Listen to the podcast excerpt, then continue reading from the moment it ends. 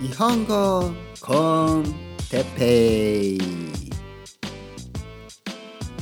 日本語学習者の皆さんを応援するポッドキャスト学校についてその2はい、えー、今日も始まりましたね、えー、前回えっ、ー、となんだっけな？前回。すぐ忘れてしまう。えっと前回。前回学校についてですね。学校について話しました。でまあいろんな学校あると思います。ね、日本語を勉強するにもあのスペイン語を勉強するにも英語を勉強するにも、えー、何語を勉強するにもまあいろいろないい学校悪い学校ねいろいろあります。いい先生悪い先生。でも僕が思うにみんな頑張ってるんですね。どの先生も頑張ってやってます。ただその 頑張ってるからといってあの生徒の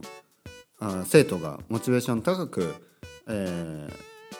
そう能動的にですね能動的アクティブにねパッシブじゃなくてアクティブに勉強を続けられるか勉強を楽しく続けられるか。まあ楽しくっていうのはちょっと、えー、ちょっと語弊がありますけどでもなんか嫌じゃない嫌じゃない勉強が嫌じゃなくて勉強を続けることがなんかこう自然と自分でなんかこう自分でハンドルを握ってるって感じですね。自分でやりたいからやってますと。ね、例えば好きで音楽を聴いてるような感じ。ね、好きだからバンドをやってるとか好きだからあダンスをやってるそんな感じでサッカーをやってるね。誰も無理やりねなんか強制的に何かをさせられることは好きじゃないんですね。でもまあちょっとここで一つ言いたいことは既存の既存のというのはまあトラディショナルね、まあ、よくある昔からある昔からっていうかまあそのうんまあ今までのやり方ですね今までのやり方学校の教え方で教えている語学学校というのが果たしてね果たしてあのまあ新しいやり方例えばその僕がやってる、えー、愛登記だったりそのスカイプレッスンですね。そうまああとはマンツーマンでカフェとかで教えてるあの個人のねフリーランスの先生とかでもいいです。より既存の学校の方がいいのかこれはちょっと議論の余地があると。思いますね議論の余地があるというのはまあ考える必要が考える余地がね余地考えるスペース があると思うんですね。というのも僕個人僕にとってはあ今既存の学校はあまり合わなかった。はい。じゃあその理由を今日は言っていきたいと思います。まずですね通勤時間通学時間毎日起きて、えー、トイレに行ってご飯食べて、えー、通うわけですね。そこの、まあ、大体語学学校というのは町のあ中心にあるんですね。で町の外にはまあないんですよ本当に。バルセロナでも町の僕の住んでるエリアには、えー、スペイン語を教える学校はないんですね。英語を教えるスペイン人が行く学校はあっても、えー、ないんです。なのでバルセロナの中心地まで、えー、まあ僕の場合はバスでね通ってでバス毎日人がいっぱい乗ってるわけですね。でまあ、バスを待ってで、まあ、ストライキとか結構あるので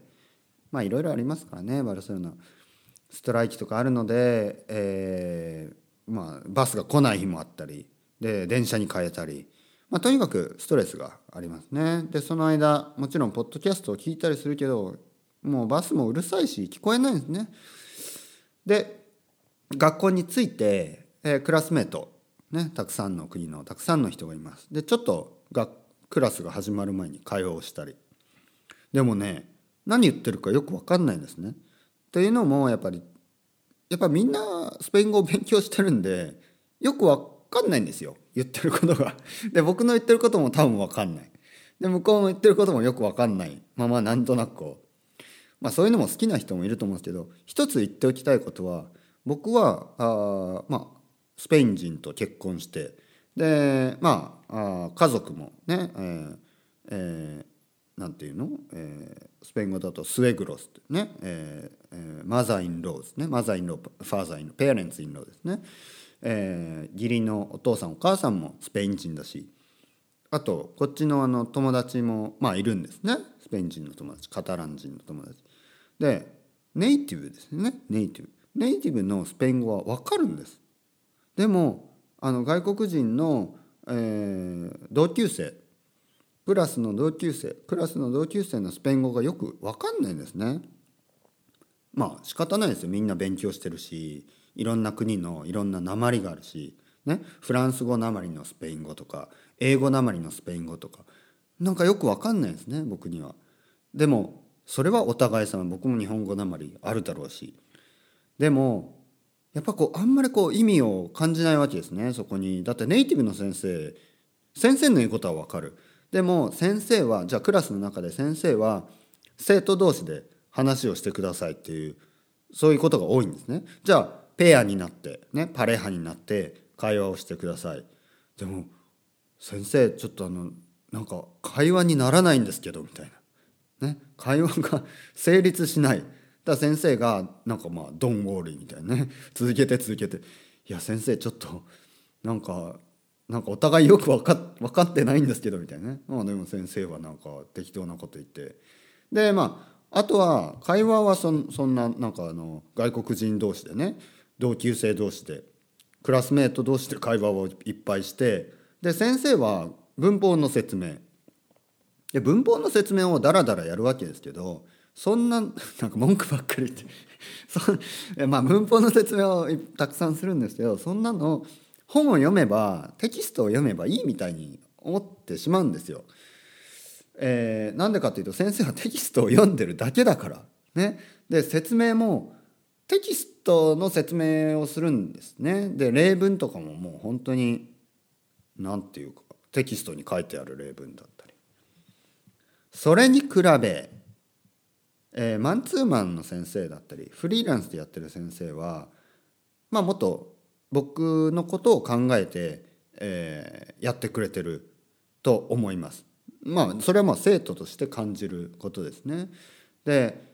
本当にいろんな国のいろんな生徒がいるわけですよね。語学学習ね、まあ、日本語学習者の方ももうみんな違うんです。みんな